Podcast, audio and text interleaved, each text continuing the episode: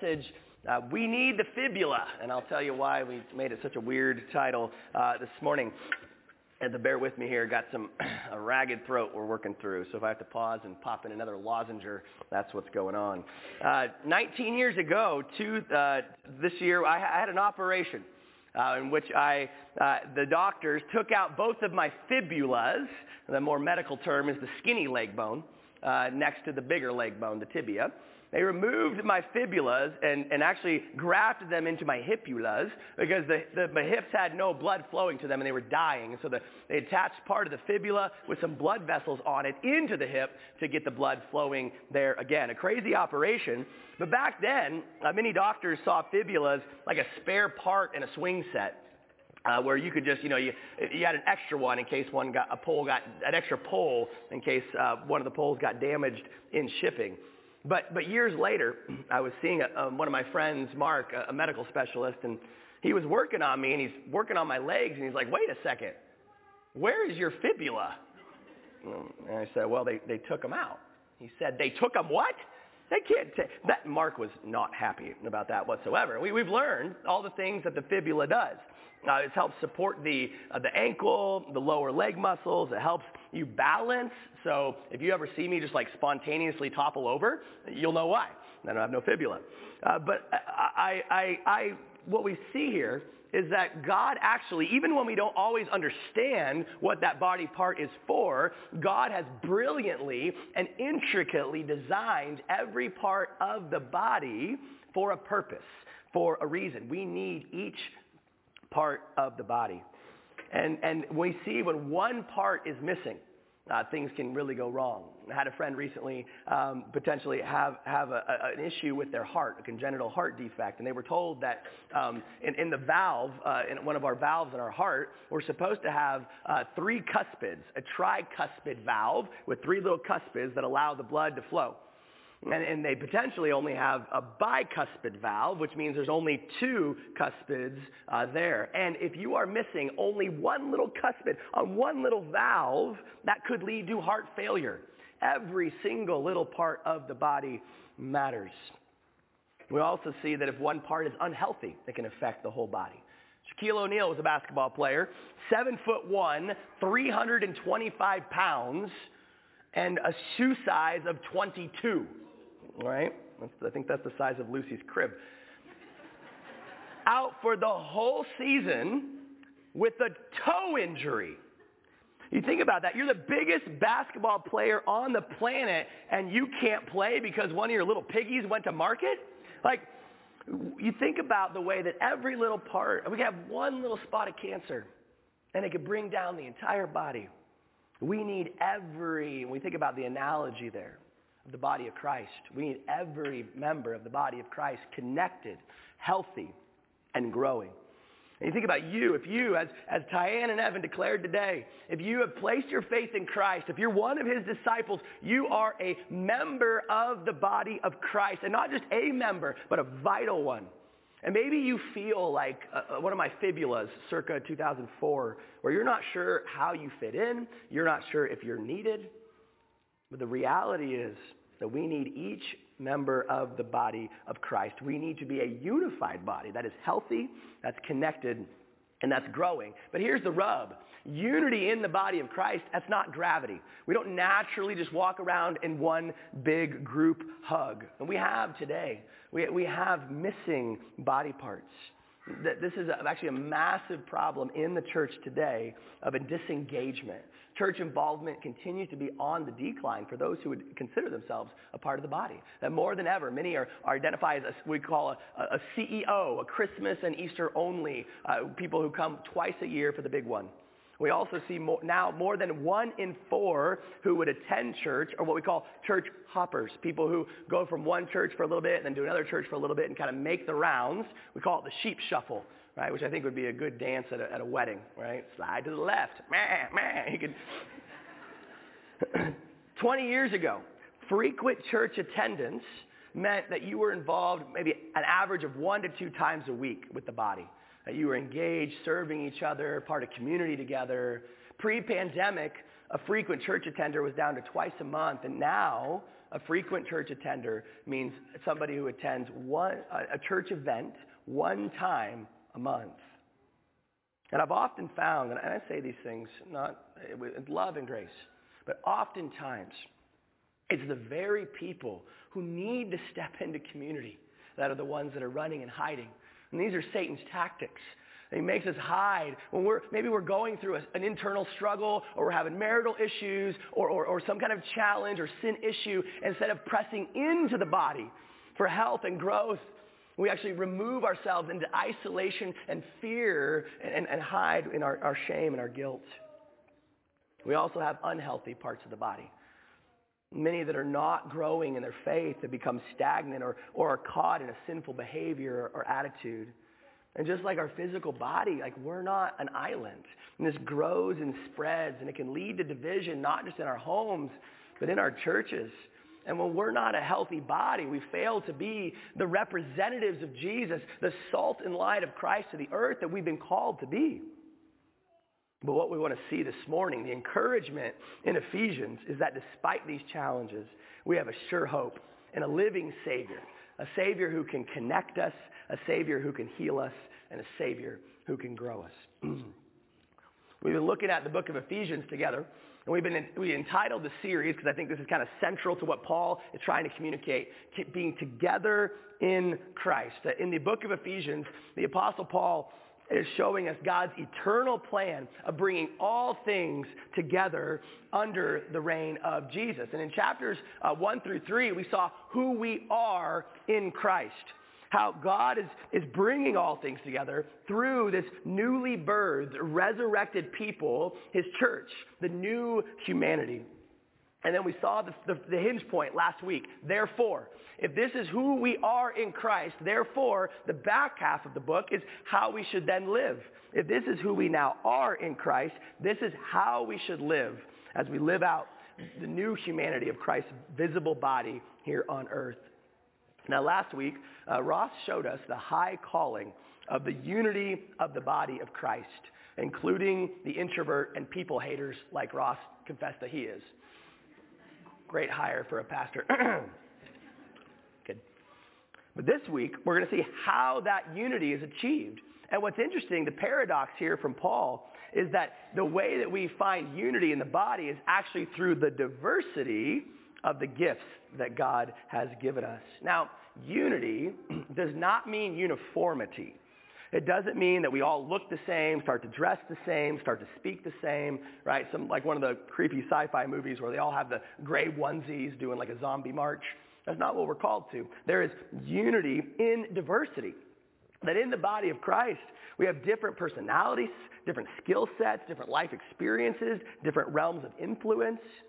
And what Paul wants to show us this morning is that our diversity as a church is for a purpose and it can be used for one unifying, beautiful, Christ-exalting purpose. So let's look at this together. First of all, we want to see the, the goal. The goal is maturity. And then we'll look at, see how the, the path, what's the path to that maturity. I want to give props to Pastor Darryl Dash, uh, helped with some of my outline here this morning. Now, why do we exist as a church? What are we here for? There are a lot of conceptions and misconceptions of what a church is. Uh, Colin Smith pointed out a couple of those in, in some analogies. Uh, some, some people see the church as a gas station where you're here to fill up your spiritual tank when you're running on low. So I just need a pick-me-up. I need a good, encouraging sermon, some uplifting songs, and then I go back out and it'll keep me running for six days or however long I can go until I need another spiritual fill-up. Some see church as a movie theater. Uh, we're like the Orca Theater with, with uh, less comfortable seating that, that, that it's an entertainment, an escape from, the, from the, the, the cares of life, where we can just come, feel good about ourselves for a moment, and then leave smiling with popcorn in our teeth.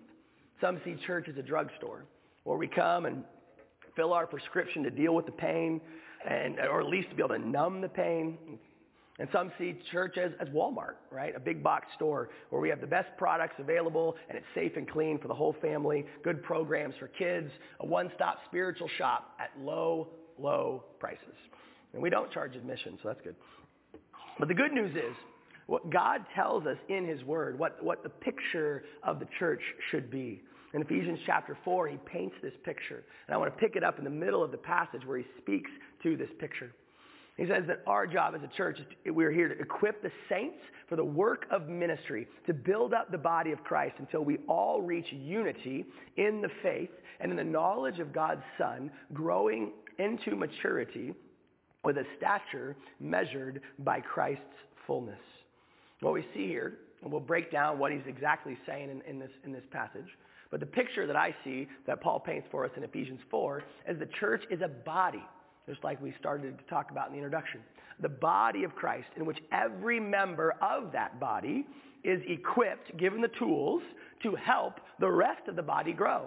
So we are a body, one unified body, where every member of that body is being given the equipment to be able to help the rest of that body grow. Now, what is the goal? Why are we what, growing into what? What's the end game here? Well, just like with the human body, what's, what's the goal? It's to be fully grown and mature, right? So again, excuses to put my, my daughter on the screen. Uh, our nine-month-old, Lucy, uh, we, our goal wasn't just to give birth to her. Now, that was a good goal, right? A necessary step one, but that was only step one. Our goal is ultimately to raise Lucy to be a, a, mature adult who can go out on her own, potentially reproduce others of um, other people, and to care for other people around her. Now, right now, she is very far from that. Right? We're still working on a lot of things. She's working on feeding herself. She's still at the point where if you put one of those little puffs in her mouth, like she smiles, but then it just falls back out. You're like, well, we've got a little ways to go. Right? She's learning to crawl, learning not to touch fire, right? She's learning how to, she's starting to finally stand on her own, although she's still doing a lot of wobbling. We're concerned that maybe she's missing her fibulas as well. I hope that's not genetic. But what's the goal, right? The goal is maturity, to become uh, a full-grown adult. And Paul says here that that's the goal for us as well, to become mature. And he said, what's that measure? It's Christ himself. Maturity as a believer is to look like Jesus in the way that we live. But Notice here that Paul is not just talking about individual maturity. This isn't just project self. He's talking about maturing as a body. Look at the language he uses, that we're to build up the body of Christ until we all reach unity. Let us grow into Christ's likeness, Paul says. Because here's the problem. We don't want to have disproportionate growth. If we have some parts of the body maturing, but not others, we're going to have problems. Just like my physical body. If some of my, bo- my, as a baby, if some of my body parts started growing and becoming an adult, but the other ones don't and stay in that same place, I'm going to have some problems, right? Now, what would an adult look like if they still had the proportions of a baby? Well, the internet's here, so we don't have to wonder any longer, right? That's disturbing. So how do we get to this type of maturity together? Let's see what Paul says under the inspiration of the Holy Spirit and get that guy off the screen. First of all, the path to maturity is given through gifts that Christ has given us. Three gifts that we want to zero in on in this passage. The first one are gifts from our ascended head. Gifts from our ascended head. Now in the ancient world, when a king won a battle, he would plunder the enemy and he would share his spoils of victory with his people right? His loyal royal subjects. And, and, and the people would share in the victory of the king, his, his, um, his, his subjects. And Paul is saying that this is what happened through King Jesus. Look at verse 7. Now grace was given to each one of us according to the measure of Christ's gift.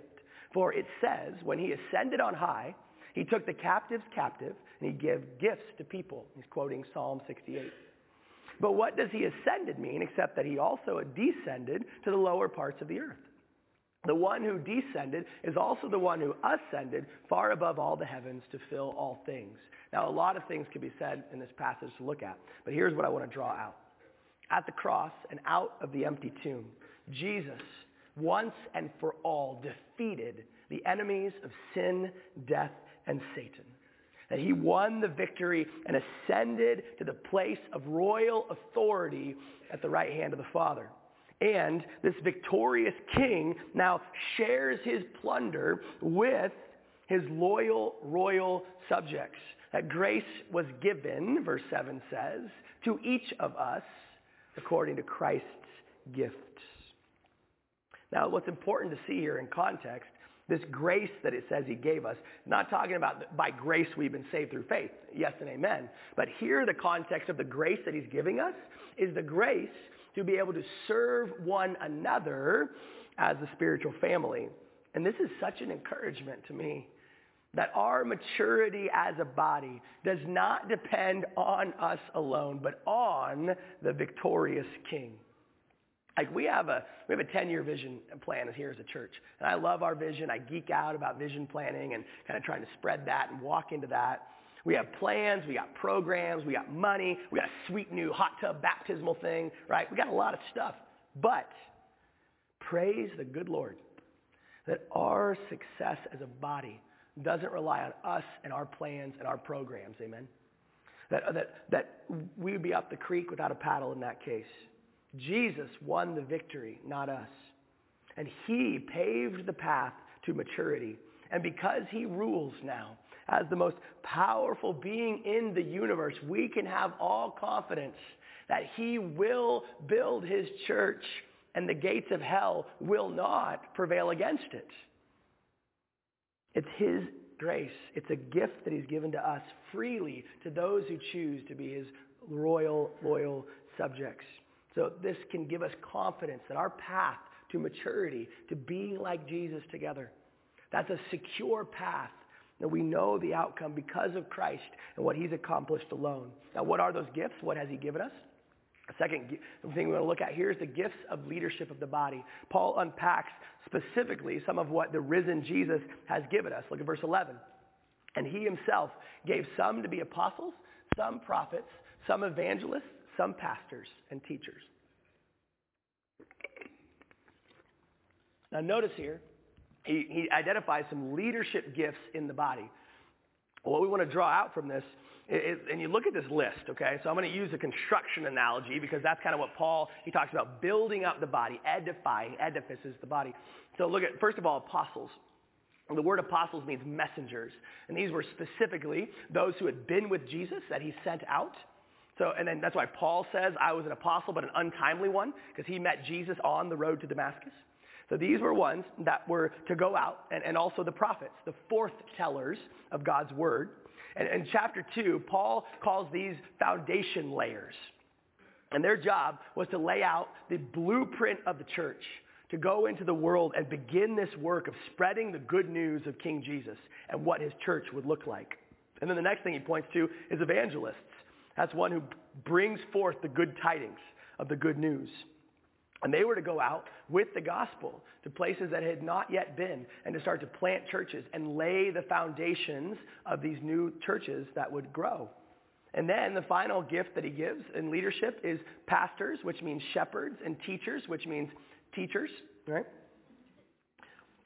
Some say this is two different roles. Some say it's the same role. Uh, either way, the job of pastors and or teachers was to help build up those new foundations that had been laid, to develop, shepherd, help grow and build the body of Christ. Now, there's been a lot of suspicion with church leadership, especially recently.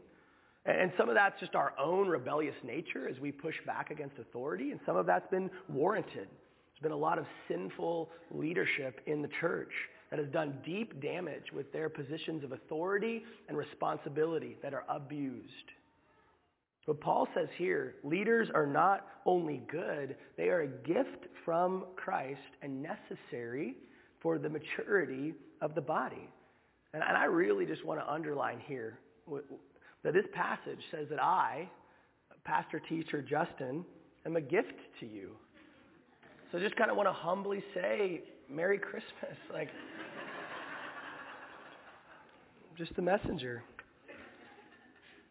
I'm kidding. I'll repent of that later. But notice the kind of leaders that these are. In, in the business world, like what, what, what, what are we looking for with leaders? We're looking for visionaries. We're looking for people with charisma and a portfolio of success and having the right degree, dashing good looks. They're tall. Now, luckily, I'm all those things too, right? But notice here, these are all people defined not by their own qualifications, but by the message that they bring. Notice it's messengers and tellers, those who bring tidings, those who teach the truth. And, and, the good news here, I love how Tim Keller brings this out of what leadership in the church should look like. He says, my dear friends, most churches make the mistake of selecting as leaders the confident, the competent, and the successful. Well, what does Jesus' upside down kingdom look like? He says, but what you most need in a leader is someone who has been broken by the knowledge of his or her sin and even greater knowledge of Jesus' costly grace. The, the job of a leader is to first on their own come open and empty, empty-handed to their Savior, the foot of the cross, acknowledging their sin and inability to save themselves, let alone somebody else, and receive, to be filled by the grace of God through the finished work and life of Jesus. And then to simply take that message of Christ to the body and to the world. That's the leader that Jesus is looking for. But then finally, the last gift we see here is the gift of every body part working together. Now this is crucial. The ascended Christ has given us gifts of leadership, but leadership to do what? Notice here, this is important. He gave these gifts of leadership, apostles, pastors, teachers, to do what? It says in verse 12, to equip the saints for the work of ministry to build up the body of Christ. The pastor is not, as we go back to the earlier analogy, is not a pharmacist, and I just grabbed this picture off the internet at random. he was so cute at that age. Not just a pharmacist to, to peddle drugs, right? Not just a Walmart greeter, although I think in another life that would have been a perfect job that I would have loved. Not just a gas station attendant to fill up the spiritual tank, and not just a, a movie theater attendant to make sure that we're enjoying the show on a Sunday morning. Pastors and teachers, again, if we're going to go with that construction analogy, we're more like a foreman, right? I like to think of myself as this kind of a foreman. But our job is to, uh, actually, this is the kind of foreman. So to, to equip the saints for the work, right? Now, as a foreman, a foreman, uh, uh, by definition, is someone who supervises and directs other workers. So notice this. A bad foreman does all the work. Have you ever worked under someone like that? They're like, no, you got to do, you got actually, no, get out of the way. I'll do it. And then that foreman's doing everything, and all the workers are watching the foreman work. But on the same hand, or on the other hand, a bad foreman is also one who does none of the work, right? Jill's talked about this at, the, at hosp- not this hospital, other hospitals she's worked at. Or you might have someone in charge, like a nurse that oversees everybody else, and they're barking out orders, making demands of all the nurses under them, but not lifting a finger to help. That's, you're not going to win any popularity contest doing that either.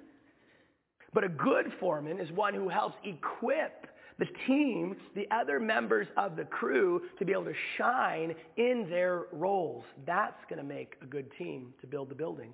So what does that look like? Well, that foreman lays out the blueprint, tells the team, here's what the building, here's what the end product is going to look like so that we're all moving toward the same goal, that we all know what we're supposed to be doing and what direction.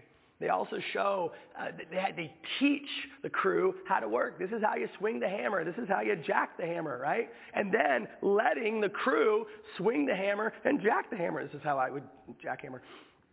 They also will encourage the crew whenever they're down or whenever they maybe need some encouragement or lovingly correct, right? All the, all the foremen I've ever known are very, very gentle. They're very good with that. The pastor's job isn't just to do all the work, right?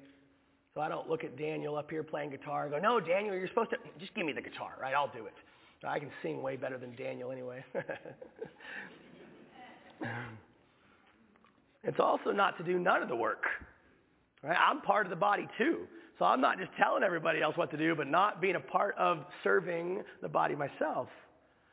But our job is to equip the body to do the work. So that also involves laying out the blueprint. What's the blueprint? Well, it's God's word. It's what Jesus taught.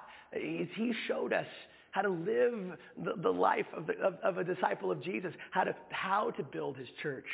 We, we put forward the goal that we should all be striving to as a body.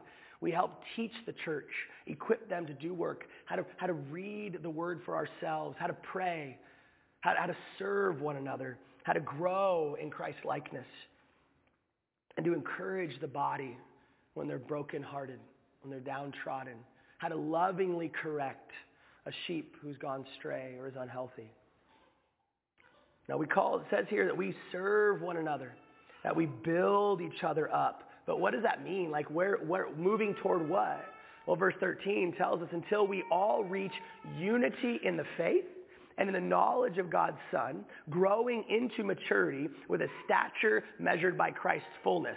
Now, what is that? What, what, let's break that down. What, what are they talking about? Where are we heading? So first of all, unity in the faith, that we would be helping each other trust Jesus that we would be helping one another value him above all else, trust him above all other false idols and false saviors. And we'd also be moving toward knowledge of God's Son, not just information about Jesus, but an actual intimate relationship with the person of Jesus himself. And then finally, growing into maturity. And how do we measure that? He says by Christ's fullness, that we be helping one another become more and more like Jesus in every area of our lives. And then I moved to verse 14. This is when we are moving in this direction, here's what this helps us avoid. Then we will no longer be little children, tossed by the waves and blown around by every wind of teaching, by human cunning with cleverness in the techniques of deceit. He says we'll no longer be little children. Now, the Bible talks about childlike faith. What it's talking about here is an immaturity. And that's the point. And the immature will be blown around by all sorts of doctrines and, and deceit. Now, as, as I was sitting with this passage this week, you know, I was praying, Lord, how have I been deceived? Because it's easy to read something like that and go, oh, I'd never be deceived, right? It's like Peter, Lord, I'll never deny you. And then before you know it, he's freaking out when a servant girl's asking him if he's a follower of Jesus. Now, the Holy Spirit will be faithful. He'll be faithful to show us areas that maybe we are being deceived in. But how does he do that? Here's the thing. How do I see my own blind spots? by definition, I can't, right? And so this is where the diverse body of Christ comes in. We need to help each other. This is verse 15. But speaking the truth, the truth of the gospel, to each other in love, let us grow in every way into him who is the head, Christ. This is our job as a body that we come along to each other and speak the good news, lovingly pointing out sin, but even more lovingly pointing each other back to the Savior and the good news of what we have in Him. What we see here, Paul clearly teaching. The only path to maturity, the only way we're going to grow is through the unity as a body. If I'd summarize this passage, I'd say it's Christ's gifts that are given through Christ's leaders to equip Christ's body. And it's so important here. He started by saying in verse 7, the grace was given to each one of us. Each one of us are given the grace of these gifts from Jesus. That each one of us have an important part to play in the body. And maybe you feel like a fibula this morning or a cuspid where you feel little, insignificant. You're not sure how you fit in, how you would be able to offer anything to anybody. But I love what Bryan Chapell says. He says, if you, and he's talking to pastors and teachers, if you try to do it all and he doesn't pull punches, you will die and the ministry will too. And too often we see this in the body. Where there's a pastor or a couple of leaders who are trying to do everything, that leads to nothing but burnout and exhaustion. And it inhibits the rest of the body from growing as they're intended to grow. Because the reality is, if that's how we roll, then we'll be limited by what I can do or what our elders can do. We need every member doing their part. I'm limited. I'm limited by my own personality, by my own gifts and my skills, right? Like, I watch a bold evangelist and I'm like, how in the world do they do that? Like, as a people pleaser? As they're just going around telling people about Jesus? I'm like, but what if they don't like you? I have a certain, like even in our staff, like there's, like Ross loves budget season. He's a weirdo. I hate budgets, right? Thank God for Ross. I'm limited by my own sphere of influence and relationships. Like I don't have the influence with your coworkers like you do, your neighbors like you do, certainly your own family like you do. I can't relate to everybody. This might be a shock to you, but I'm not a man's man. Right? It's like hard for me to talk to guys. They want to talk about hunting and everybody mocks me because I own a Prius and not a pickup like a real Alaskan, right? Like, and so, I love the fact that we've got other man's men in the body that can relate to one another as I'm over reading a book with my, my, my tea, right? I'm also limited by time and space. We're looking into cloning, but so far we haven't figured that out.